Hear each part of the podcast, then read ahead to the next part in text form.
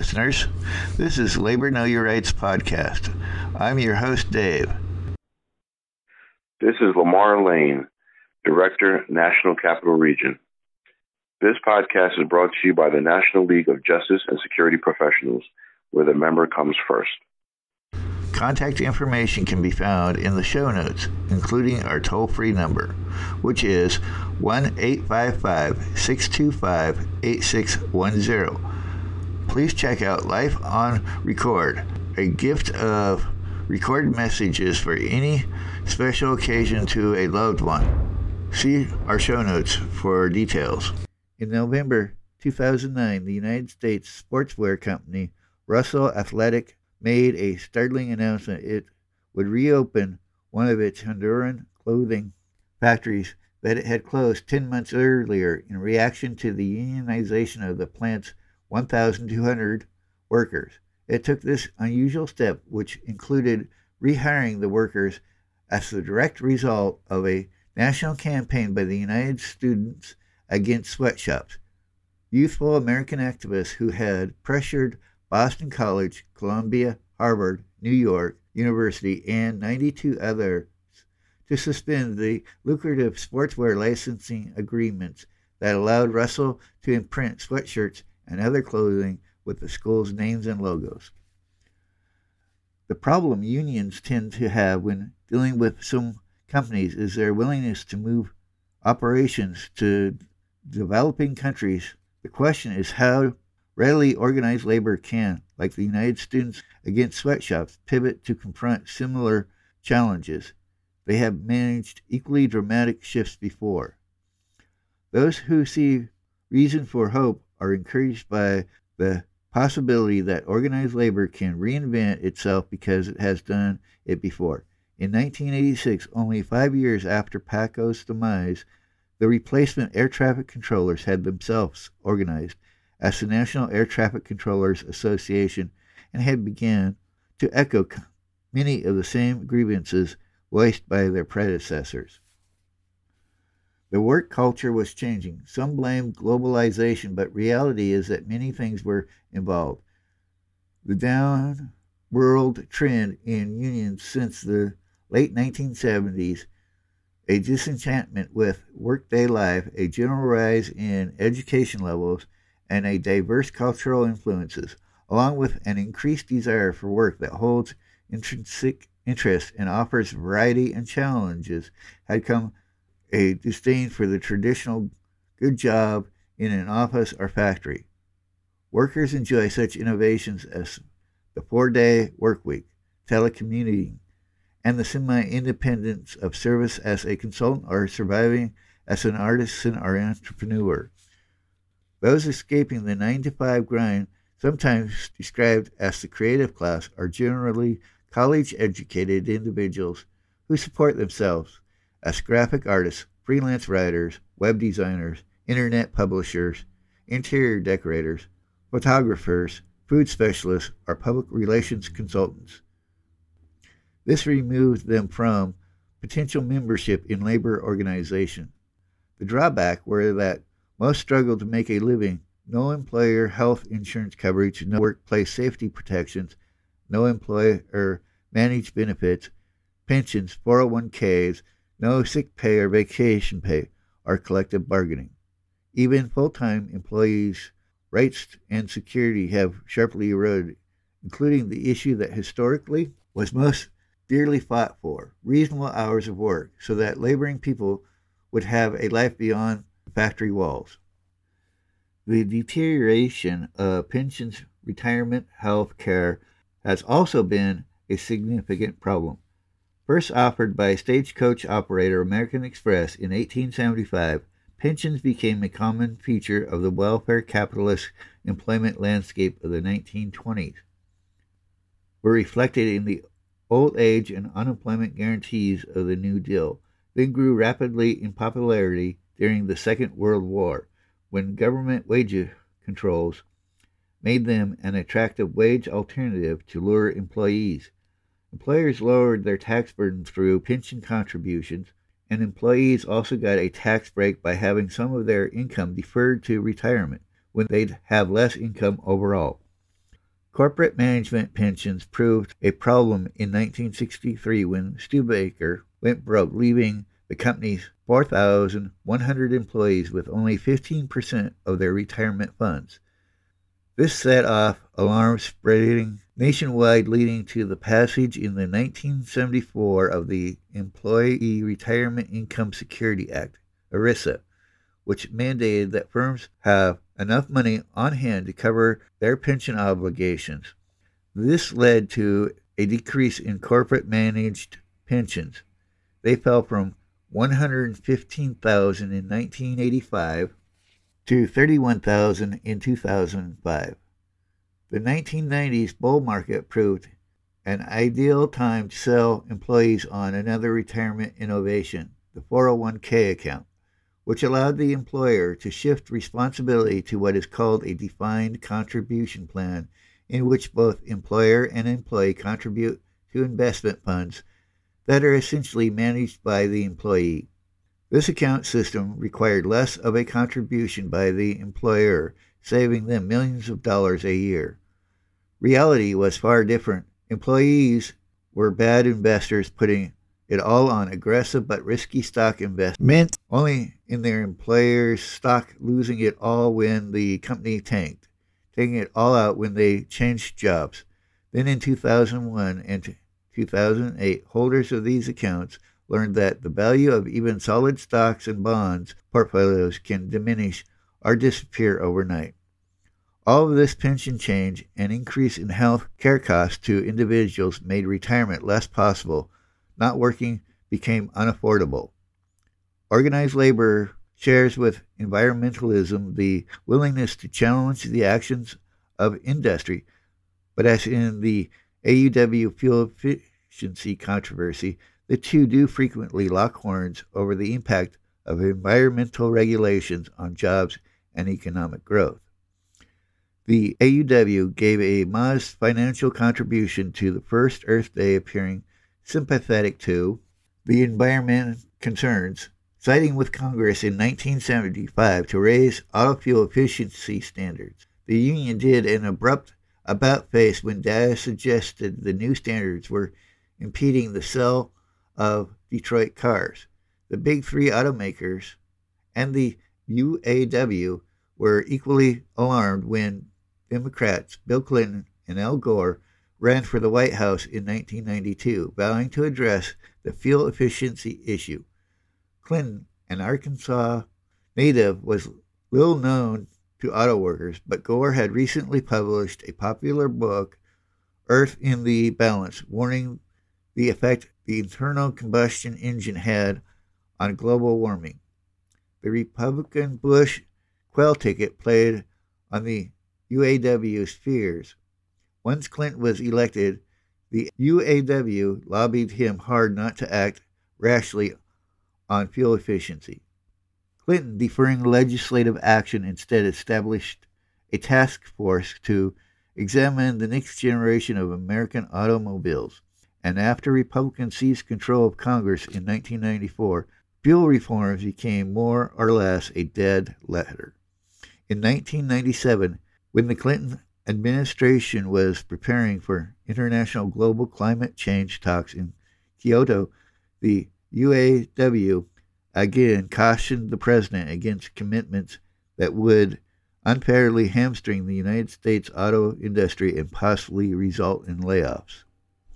The conflict was not limited to the UAWs, but extended to their unions like those in the construction industry. With the advent of green technology in building and energy design, as well as the initiation of forest stewardship programs by environmental groups like the Natural Resources Defense Council, NRDC, the argument that doing right by the environment costs people their jobs has lost some of its former intensity. And in many urban areas, progressive forces have joined with labor to advocate for manufacturing retention to save jobs. As far as organized labor occasional resistance to environmental reform, it's worth noting that it generally pales in scope compared to the well oiled reaction of the corporations and their conservative handmaidens. Full time business lobbyists like the Chamber of Commerce and issue oriented conservative front groups such as the Alliance for Responsible CFC Policy, the Coalition for Vehicle Choice, or Nevadans for Fair Fuel Economy Standards. Labor must involve global networks or coalition of wage earners to match the power of transnational firms, and that will require nothing less than new ways of thinking and new means of coordination. Much as the release of industrial chemicals into the atmosphere by one nation impacts the residents of all nations, so do the wages paid textile workers in Honduras or Indonesia bear on the lives of textile mill employees in northern Mexico or North Carolina. What the United Students Against Sweatshops demonstrated in 2009 by successfully addressing the unfair treatment of foreign workers was the potential strength and unity of workers coordinating across national borders. How does one organize labor under global circumstances? When the political, social, and economic context in which men and women and children go to work each day, the wages they receive, the protections they enjoy are so dissimilar, how would one begin to write some sort of global Wagner Act, an international baseline of workers' rights, let alone enact and enforce it? While in the 1990s, international trade pacts were negotiated with inadequate attention given to labor and environmental concerns. Today, such agreements and the powerful bodies that create them are monitored and sometimes checked by opposition from labor and consumer advocates, environmentalists, and human rights activists. Labor's historic affiliation with the Democratic Party has come under reviewed scrutiny. The relationship, despite the Democrats' clear superiority, to the Republicans on labor issues has, over the long term, often been disappointing. Labor organizations accordingly have come to treat seriously the need for unionized workers to be aware of the labor of the larger political and economic forces affecting today's global markets, and to know labor history itself. It has been chiefly in the past two decades that unions have launched deliberate efforts to educate their members and the public about social and economic forces relevant to the workplace, such as the conditions in foreign sweatshops, free trade product alternatives, the right of women workers, and concepts such as industrial retention and green technology. This isn't to imply that people need indoctrination or to be taught new slogans, but rather that the use of unions programmatic dollars on member education regarding labor issues is essential because almost all labor industrial conflicts have an international aspects. The most advanced unions now involve many of their departments organizing research, political action, and public relations, education, legal, health and safety, and corporate affairs in diverse strategies. In turn, these strategies forge effective links with overseas partners coordinate industrial actions, lobby governments, take legal action, and simultaneously publicize all this activity in more than one country. However, activists hoping to work cooperatively with their counterparts in developing nations will need to be mindful of the negative impression left by decades of American labor's harmful meddling. The conspiring of Jay Lovestone and the CIA, U.S. Agency for International Development, USAID, USAID training programs, and the undermining labor union and whole governments. The question of how labor organizes has itself been the focus in recent years of the Employer Free Choice Act, also known as EFCA. Legislation which has languished in Congress. Labor wants a card check system that will allow workers to simply sign a card stating they want union representation, at which point an employer would have to recognize and bargain with the union that a majority of the workers have chosen. It would replace the existing arrangements, often abused by management in which an NLRB election to certify a union is held once 30% of the workers sign cards expressing a desire for a union representation. Such elections are scheduled at the employer's discretion, allowing opportunity for management to propagandize against unionization and harass or even fire labor organizers. While such firings are illegal, employers know only too well that the process by which unfairly terminated workers must seek reinstatement under the National Labor Relations Act is nearly hopeless. In 2010, the Bureau of Labor Statistics report that indicated union members tend to earn more than non union workers. Labor Secretary Hilda Solis suggested that enacting EFCA would have the solitary effect of enabling more American workers to access the benefits of union membership.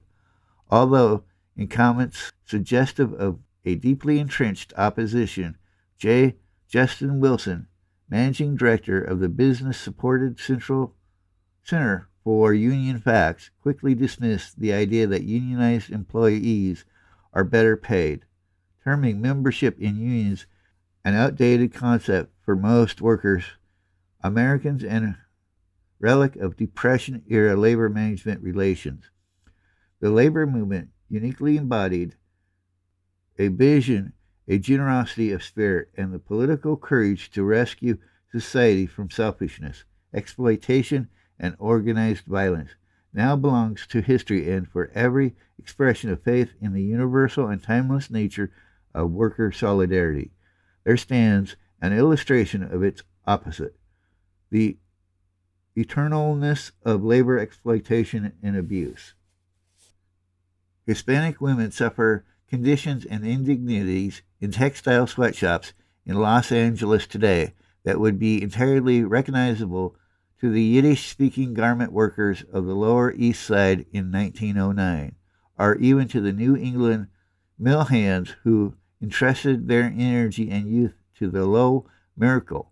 Gone missing is the communal purpose that animated America in the mid 20th century, leading workers into union and creating fundamental trust in government sufficient to bring about not only the benefits of the New Deal, but the advances of the 1960s, such as the Civil Rights Act, the Voting Rights Act, Medicare, Medicaid, and the National Endowment for the Arts, among many other programs. These men and women of labor worked and lived in these towns owned by these corporations. A bell calling the whole town to work, yet they took on not only these behemoth and captains of fortune, they went on to affirm civil war for emancipation and free labor, formed national unions and federations, stayed corporate supremacy and abuse, and helped order the modern workplace. It was they who gave workers a voice on issues of war and economic justice, resisted the internal suppression of political freedom and free speech, inspired crusades for suffrage, equal rights in education, and demanded the exercise of good government. Their words, rung in public squares, conventions, and union halls, spread from New England and New York to Appalachia, Detroit, to the timber stands of the Pacific Northwest and into the barrios of the Imperial Valley. Eugene Debs died in 1926. Mother Jones lived a full 100 years, put to rest in a minor cemetery in rural Illinois. Joseph Ettor inherited money, moved to California to operate a small wine business.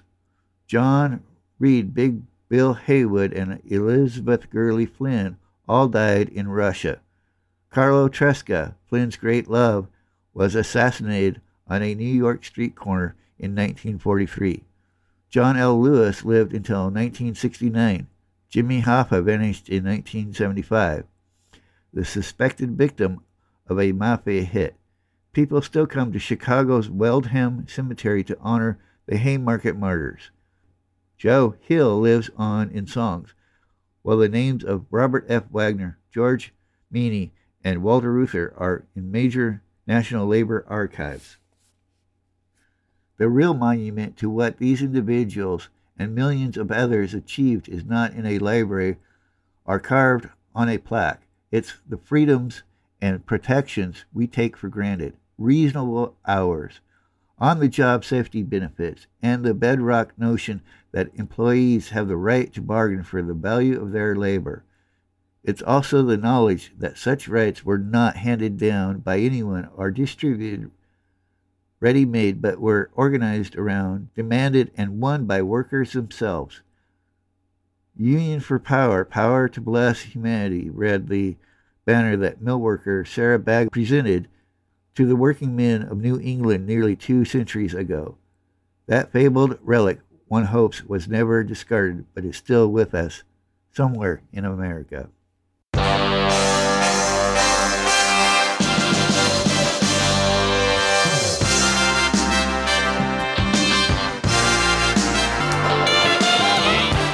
And to wrap this one up, this is Ron Michael, president of the NLJSP, the National League of Justice and Security Professionals, where the member comes first.